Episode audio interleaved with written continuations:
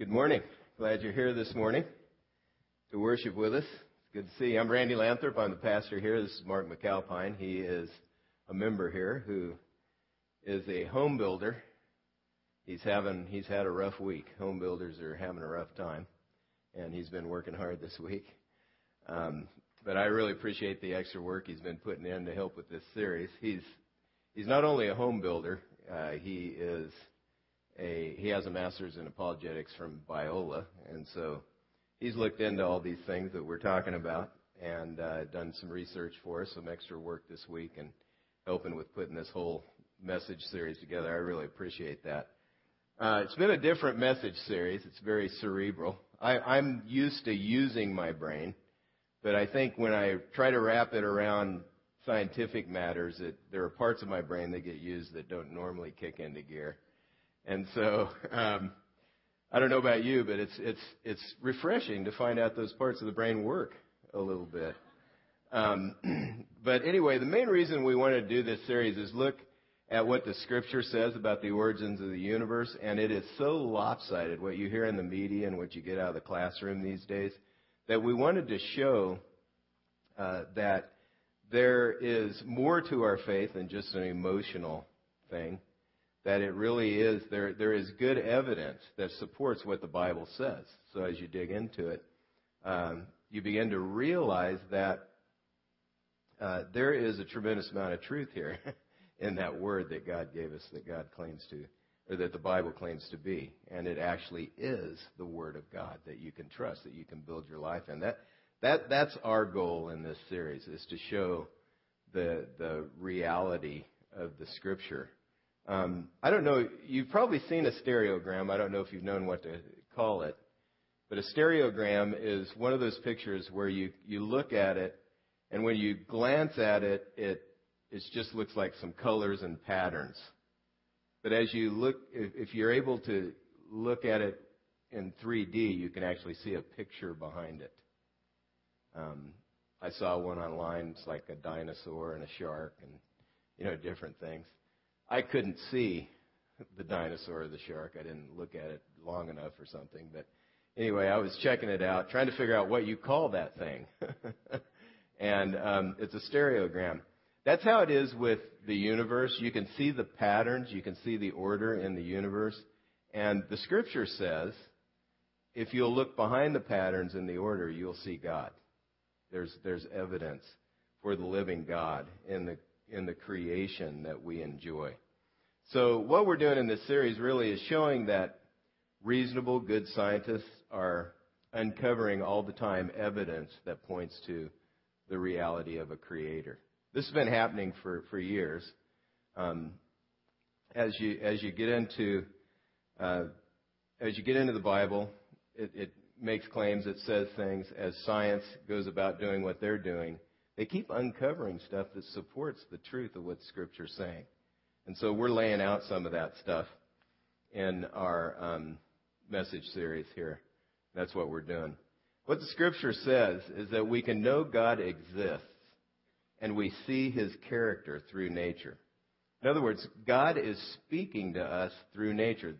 Theologians would call this general revelation. In other words, in a general way, you can know that God exists by looking at the things that He has made. God is speaking to us. If you'll tune in to the right frequency, you can hear Him loud and clear through the things that have been made. In nature, we see some things about God. First of all, we see His glory. We mentioned this already, but in, in Psalm 19.1, it says, The heavens declare the glory of God. That word glory literally means uh, weight or va- you know the value like the, the value of gold is measured by its weight. And as you see the, the universe as you see the things that god has made you understand how valuable he is how important how how weighty he is. You see his glory and you're in awe. Like myself when i look at the golden gate bridge i'm amazed. I think now who you know how in the world did the engineer the designer of that thing figure that out you know, how, how did that all come together? You, as you see something that's engineered well, you're, you're drawn to think, now that is amazing thing. Who, who came up with that? And how did that pull out? Same thing with the creation. As we see the world in the way it is, we can, we can be awed by the one who made it. Uh, the skies proclaim the work of God's hands. If you're hiking around South Dakota, just you know enjoying yourself, you've never heard about the the uh, Mount Rushmore and the carving into the side of the the rocks there and the side of the mountain, and you come upon it, and you see the faces of the presidents, you're going to think somebody was up to that. that isn't that's an, the work of an artist. That's not the result of of mere you know forces of nature carving the faces of the presidents out on the side of the mountain. And that's how it is with creation. That's what Psalm 19 is saying. That as you see the way things are made, as you see the creation, as you see the universe, the world, and our, even our human bodies, you, you see the work of a designer in that. That's the claim of Scripture, and I believe that lines up with reality. Through creation, what God is saying to us is, I'm here, and I want you to know me. I, I want you to get in touch with me and know me. Second thing we can see, or a couple other things we can see about God in nature, is we can see His power in nature. Romans 1:20 says, "For since the creation of the world, God's invisible qualities, His eternal power and divine nature have been clearly seen, being understood from what has been made, so that men are without excuse." So we can deduce these things from the universe. As we look at the creation, we realize the one behind this has an incredible amount of power, eternal power. In fact, He's existed from the beginning of time. So, so this, all this had to start somewhere. That's the logical thinking. If something exists, there has to be a cause, cause and effect. So God is the eternal power behind this. He got it all started. He got it rolling. That's what the scripture's saying. And you also find out, you can also deduce, you can conclude that What's behind this is an intelligent being. Uh, there is, there's a divine nature to this. Not a, not a force, but a person that, that really exists. So another thing God's saying to us in creation is, I have the power and the intelligence and the wisdom to help you with what you're dealing with right now. That's, that's what he wants us to gather from that. Finally, we can understand God's goodness or kindness in creation. Uh, Acts 14, 15 through 17 says this Friends, why are you doing this? What's, what's happening here is uh, Paul and Barnabas are in, I think it's Lystra, and it's an area of uh, Greece in the ancient world and um, in the first century. And anyway, what they've done is that God has used them to heal someone, and the crowd that witnessed the healing starts naming them gods, like Zeus. I think they called Paul Zeus and Barnabas another name of a god. And, and uh, it's, it's sort of our equivalent of making someone a rock star. you know, wow, it's like Zeus. Anyway, sorry, I digressed there. I, that was my picture in my mind, and obviously it didn't connect very well. But, um, but anyway, what he's saying is, friends, why are you doing this? Why are you calling us gods. We are merely human beings like you. We have come to bring you the good news that you should turn from these worthless things and turn to the living God. And then he makes a statement about God that's important for us today. God made heaven and earth, the sea, and everything in them. In the past, He permitted all the nations to go their own ways, and that's what God does. He allows you to choose whether or not to follow Him. For, uh, but He never left them without evidence of himself and his goodness. For instance, he sends you rain and good crops and gives you food and joyful hearts. So, in other words, what he's saying is, you see in the seasons, in the crops, in the way God has made the world to allow things to grow so that we can enjoy them and eat, you see his goodness and his kindness there. He, he made us and he's provided for us you can know something about the goodness of God. And you may think, well, there are people starving in the world today. But the fact of the matter is, God has provided enough for everyone on the face of the earth to eat and enjoy plenty. The problem with the starvation going on around the world are the, pe- the people in the world who are nations that have grown up and get into power games and they, they they cause problems in selfishness and self-focus that that fights over this. There, there's enough food for everybody to have 3,000 calories a day. God has provided it. He is good. He is kind. And you see His goodness and His kindness in the creation that He's made. So, in, in the way that God has made the world, what He's saying is, I am good, I'm kind, and I want to take care of you. I will take care of you. And so we can know about God in a general way, some general things, and even get sort of specific about His character. That's what the Scripture says. We've been talking through the different channels of, or I've been talking about referring to the different channels that we use to verify truth. When we check out something, whether or not it's true, we've looked at how it's, there are three of them. The intellectual channel, does it make sense? Is it logical? Does it fit with what I know of reality? The pragmatic channel, does it work? Um, and then the emotional channel, how does it feel? Does this feel right to me? We use those when we're ver- verifying truth, and we do the same for Christianity. As you're coming into Christianity, use those. We've been sort of majoring on the intellectual channel, and Mark is going to come and he's going to lay out some evidence from science that things that are going on, show us some illustrations from some videos that I think will help us begin to realize again, or give us some more things to think about uh, on the intellectual side of things that point to an intelligent designer. Mark, would you come? I do appreciate the verses that Randy's chosen for this week's. Because over the last few weeks, we've really tried to give some concrete examples of the heavens declaring the glory of God, as well as the power of God being evident in His creation. You continue to hear us talking about evidence, and that's really what we're all about over the last few weeks and, and leading into the seminar. We're not asking anybody on faith to believe what we're saying. What we're saying is here is good science, here's good evidence, here are good reasons to believe that we're not a cosmic biological accident, uh, that we were created on purpose by an intelligent designer, and that intelligent designer is the God of the Bible. My hope is that through this evidence, and again, we've just sort of scratched the surface, we'll be able to, to get into a little bit more detail next week in the seminar.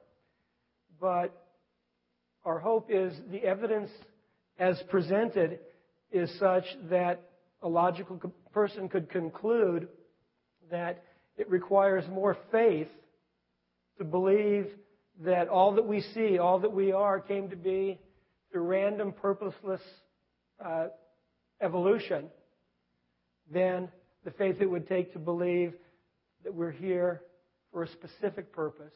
We're designed by an intelligent designer, and that intelligent designer is indeed the God that's spoken about in the Bible. We've talked about a lot of things over the last couple of weeks, and today we're going to sort of wind that down talking about uh, a couple of more things. But before we get into that, I would like to talk just a second about the seminar, uh, as Alex was uh, mentioning earlier. Uh, next Sunday night, I will be given the opportunity to get into a little bit more detail on some of the precepts that we've talked about. We'll be given the opportunity to talk about things that we haven't even brought up yet. But don't necessarily come to the, the seminar expecting to walk away with all of the answers because I can't do that. I don't know all of the answers. But what I would like to do is present uh, both sides of the story. This is what evolution believes. This is why they believe it. This is what intelligent design and creation believes, and this is why we believe this. And the result will be we'll all have choices to make. Which decision are we going to make? Which direction are we going to go? So that's really uh, for those of you who want to attend the seminar, that's really going uh, to be what we're going to focus on next week. Evolution wants us to believe that everything that we see and know came into existence from nothing, for no purpose, no cause, with no explanation. Through eons of random, purposeless, incremental biological change, everything that we see came to be. There's a problem with that. Our life experience doesn't uh, underscore that. Um, as, as Randy was just talking about the pragmatic approach, does it really work? I've never seen this process of evolution uh, actually produce anything. It's not part of, of our world. It's not part of what we've seen. We've never seen this type of thing happen. Everything that we observe is in some way ordered. And we know from experience that order is a result of information. And we also know that behind information there is always intelligence. We've talked about and tried to lay out the diametric opposite views between evolution and intelligent design and creation. We've discovered that there's an incredible difficulty trying to harmonize the two concepts. Hopefully, with these differences, uh, as I said a little bit before, it will lead us down a path to a decision. Which shall it be? Because it seems pretty obvious to me that both can't be true. We have to decide one way or another. So let me uh, continue on this morning with just a couple of more what I think to be compelling evidences uh, for the idea of an intelligent designer, and that intelligent designer being the God of the Bible. Darwinism is based on small positive changes in an organism occurring over long, long periods of time. The agents of these changes are random mutation and natural selection. Given this, it would be rational, it would be reasonable to expect that the fossil record would show us then progression, as, it, as the evolutionists would teach, from simple single celled uh, creatures, if you will, to more complex uh, creatures that we know today. The, the fossil record should be uh, able to be read like a book. The deeper that you go uh, into the Earth's strata, the older uh, fossils are, the farther you dig back, you should be able to see an unbroken chain of evolution, if you will, from this to that. Unfortunately, that isn't the case. Unfortunately, uh, there's a big gap in the fossil record. In our fossil record, we have evidence of very, very old, very, very simple organisms. But then, uh, uh, paleontologists, excuse me, uh, discovered that some uh, oh, 500 to 530 million years ago, all of a sudden, uh, in terms, uh, in geological terms, all of a sudden, almost all of the life forms that we know of today, almost all of the phyla that exist today, just appeared without what one might have thought if one believed in evolution, those pre- uh, preceding steps from simple to complex. This period is called the Cambrian explosion. We have a little video clip uh, that will explain that. The branching tree pattern of Darwin's theory is actually not seen anywhere in the fossil record unless we impose it with our own minds. So the Cambrian explosion is the most dramatic refutation of the tree of life. The Cambrian explosion of life was a dramatic episode in geological history. Usually dated at about 530 million years ago, the exquisitely preserved Cambrian fossils reveal that the body plans for virtually every major animal phyla appeared, not gradually and slowly as Darwin had speculated, but instead with astonishing suddenness. If we imagine the whole history of life on Earth taking place in one 24 hour period, the current uh, standard estimates for the origin of life put it at about 3.8 billion years ago, let's say 4 billion if we start the clock then, our 24-hour clock, six hours, nothing but these simple single-celled organisms appear. The same sort that we saw in the beginning. 12 hours, same thing. 18 hours, same thing. Three quarters of the day has passed, and all we have are these simple single celled organisms.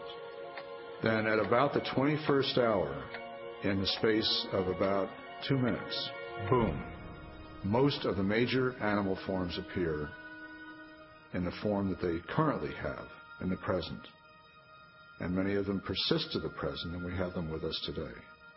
Less than two minutes out of a 24 hour period. That's how sudden the Cambrian explosion was. In a geological instant, the animal kingdom leaped from small, relatively simple organisms to extraordinary creatures with spinal cords, compound eyes, and articulated limbs. The record of this explosion of life looks nothing like Darwin's slowly branching tree. Darwin's theory is that there's a tree of life where you have one organism diverging into many other organisms and big differences appearing at the top.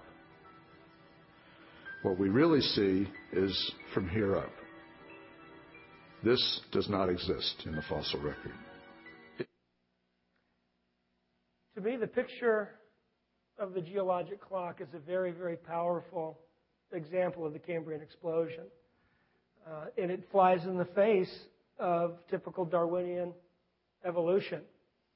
That, as the example goes, in all of this history for a very, very short period of time, the two minutes uh, that our speaker uh, alluded to, all of a sudden, seemingly from nowhere, all of these fossils came forward, and uh, fossil evidence doesn't provide us evidence of any transitional species that one might think would be available with evolution.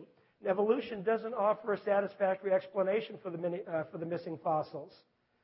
Um, they have essentially a couple of common responses to the Cambrian, uh, Cambrian explosion. First of all, uh, they might tell you that well, the earlier, simpler forms of life uh, were very soft bodied and wouldn't necessarily have formed into fossils. Uh, not particularly satisfying, at least from my standpoint. And the second reason uh, is, is perhaps the most uh, preeminent reason, and it's we just haven't found those fossils yet. We just haven't found the fossils that would lead us to believe that there are transitional species uh, yet. Um, you know, to me, again, let's look at the evidence as we see it and draw our own conclusions. In Darwin's Tree of Life, the only illustration in his, uh, his seminal book, The Origin of Species, um, life starts from the bottom and works its way up. But as we look at fossil evidence such as the Cambrian explosion, uh, it appears very differently. That perhaps life started at the top uh, and worked its way down. Uh, it's, it's no secret, again, uh, the message that we're bringing. We believe that there's good, solid evidence to show that it's not natural processes at work here, but it's an intelligent designer. It's God uh, that's doing these sorts of things that we see. And finally, to wrap up, we'll discuss just one more of the scientific wonders that, cause a, that might cause a reasonable person to suspect that our universe was created by an intelligent designer. And it's only in the last century, you know, just uh, more than 50 years ago, uh, that science discovered what is called the language of life, or DNA. Uh, back in 1953, those of you who were uh, with us last week we'll remember that 1953 was a, a good year for science, and that uh, the Stanley Miller experiment uh, talked, you know, talking about the growth of amino acids, um, essentially from nothing in a lab that was later proved to be uh, impossible to do also happened in 1953. But back then, Francis Crick and Jim, uh, James Watson won a Nobel Prize for their discovery of the double helix structure of the DNA molecule. DNA is a storehouse of genetic information necessary to create all of the amino acids, all of the proteins that everything that we see, our bodies are built from. DNA, in very simple terms, is information made up in a four letter alphabet. A, G, C, and T, representing four different chemical compounds. In DNA, these letters appear in all sorts of different combinations, creating uh, the different cells that create the different amino acids that create the different proteins uh, that create all the different things that we see right now. We've got another video that will talk about uh, the creative powers of DNA. This information is stored in a precise arrangement of four chemicals that scientists represent with the letters A, C, T, and G. Sequences of these chemicals provide the instructions necessary to assemble complex protein molecules that in turn help form structures as diverse as eyes, legs, wings, and hearts. This code has been called the language of life and it is the most densely packed and elaborately detailed assembly of information in the known universe. Geneticist Michael Denton has estimated that the amount of biological information necessary to build all of the proteins in all of the species of organisms that have ever existed on planet Earth could be held in a single teaspoon. And we'd still have room left over for all of the information contained in every book ever written. everything uh, that we are starts with DNA and starts with the information that's embedded in the, uh, in the DNA. And this information is a huge problem for, for evolution because you have to ask the question where did the information come from?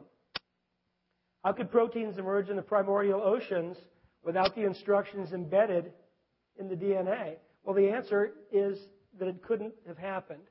Uh, the information inside of DNA is necessarily is necessary for everything that we see and for every creation that we uh, have had a chance to look at. Evolutionists, and, and using their uh, their reasoning and their theory, would perhaps try to explain the origin of the information in DNA three ways. First would be to use one of their uh, uh, their terms, random selection. Virtually nobody today believes that the information in DNA could have been randomly or could have randomly come together. The, the odds are just too high. Uh, the probability is just too great. So no scientist really thinks that this information came about randomly. Another precept again of evolution is natural selection. Could this information embedded in DNA have resulted in natural selection? Well, as we've talked, natural selection uh, requires a self replicating organism to work. Uh, natural selection is a cell dividing, mutating in a positive way, uh, the positive mutation living, those that didn't get the positive mutation dying, and over eons of time, uh, getting stronger and stronger and stronger and better. So natural selection uh, assumes very small positive changes from generation to generation, uh, but here's the problem with that from an evolutionary standpoint. To have cellular re- reproduction, there must be cell division, which presupposes the information that's embedded in DNA. No information in DNA, then cell division isn't possible. So that sort of throws natural selection out. The third and final method that the evolutionists would talk about would be uh, called chemical self ordering. And the theory behind that is perhaps, and again, this is this is a theory, perhaps um, different ions, for instance, have bonding capacity that they're natural attractors of each other. And a good scientific example of this uh, are salt crystals, sodium chloride. The sodium ion has a natural affinity to the chlorine ion. They naturally bond and become uh, what we know of as salt. A Couple problems with that. With this bonding, all there'll ever be is salt. It'll just be uh, sodium, chlorine, sodium, chlorine, sodium, chlorine. It will never change from that. The other problem is that what we're talking about there is called ionic bonding. We have to step from a molecular level back a little bit and understand that amino acids don't bond in that way. Uh, and so the idea, again, of chemical self ordering doesn't even really work. And even if if amino acids did bond simply, and we took an A and a G from our genetic code from our DNA, and we found that A bonded with G, well, what you would get is a repetitive AG, AG, AG. And it's been said uh, that self organization would produce a mantra, not a message. It takes information to produce a message, it takes intelligence to produce information. So, where did this information in DNA come from? What science tells me is not satisfactory. I believe that as I see this information, that there is intelligence behind that, and that there's sufficient evidence to reasonably believe that intelligence caused this information to happen. We have one more uh, clip about this. An explanation for the origin of the genetic instructions needed to build the first life is the holy grail of 21st century biology. Theories proposing that this information arose through natural selection acting upon non living molecules, or the self organizing power of chemicals in a primordial soup, have repeatedly failed. Even time and blind chance, the oft invoked saviors of implausible biological scenarios, have fallen far short as accounts for the source of the instructions in DNA. Mathematicians, for example, have calculated that a universe filled with monkeys, typing relentlessly throughout the oldest estimated age of the cosmos, would have no realistic chance of producing Shakespeare's play Hamlet, let alone a transcript of the genetic information required to build even the simplest living cell. You never lose when you have monkeys in a clip. But again, uh, as I wrap up, information always, always equals intelligence. Over the past three weeks, we've examined good evidence from many different branches of science. We've talked about cosmology, physics, astronomy. We've talked about biochemistry. Uh, we've even talked a little bit about philosophy. We think we've stepped up to the challenge, offering reasonable answers to these big questions. Now it's up to you. Are we a result of blind, purposeless chance, or are we the result of an intelligent designer, the God of the Bible? Say thanks to Mark for spending the time on this. I think I think he's a gift to us. You know, some of us don't have these questions. We haven't thought about this that much, but many of us do. And uh, I think he's a gift to our congregation to help us work through these things.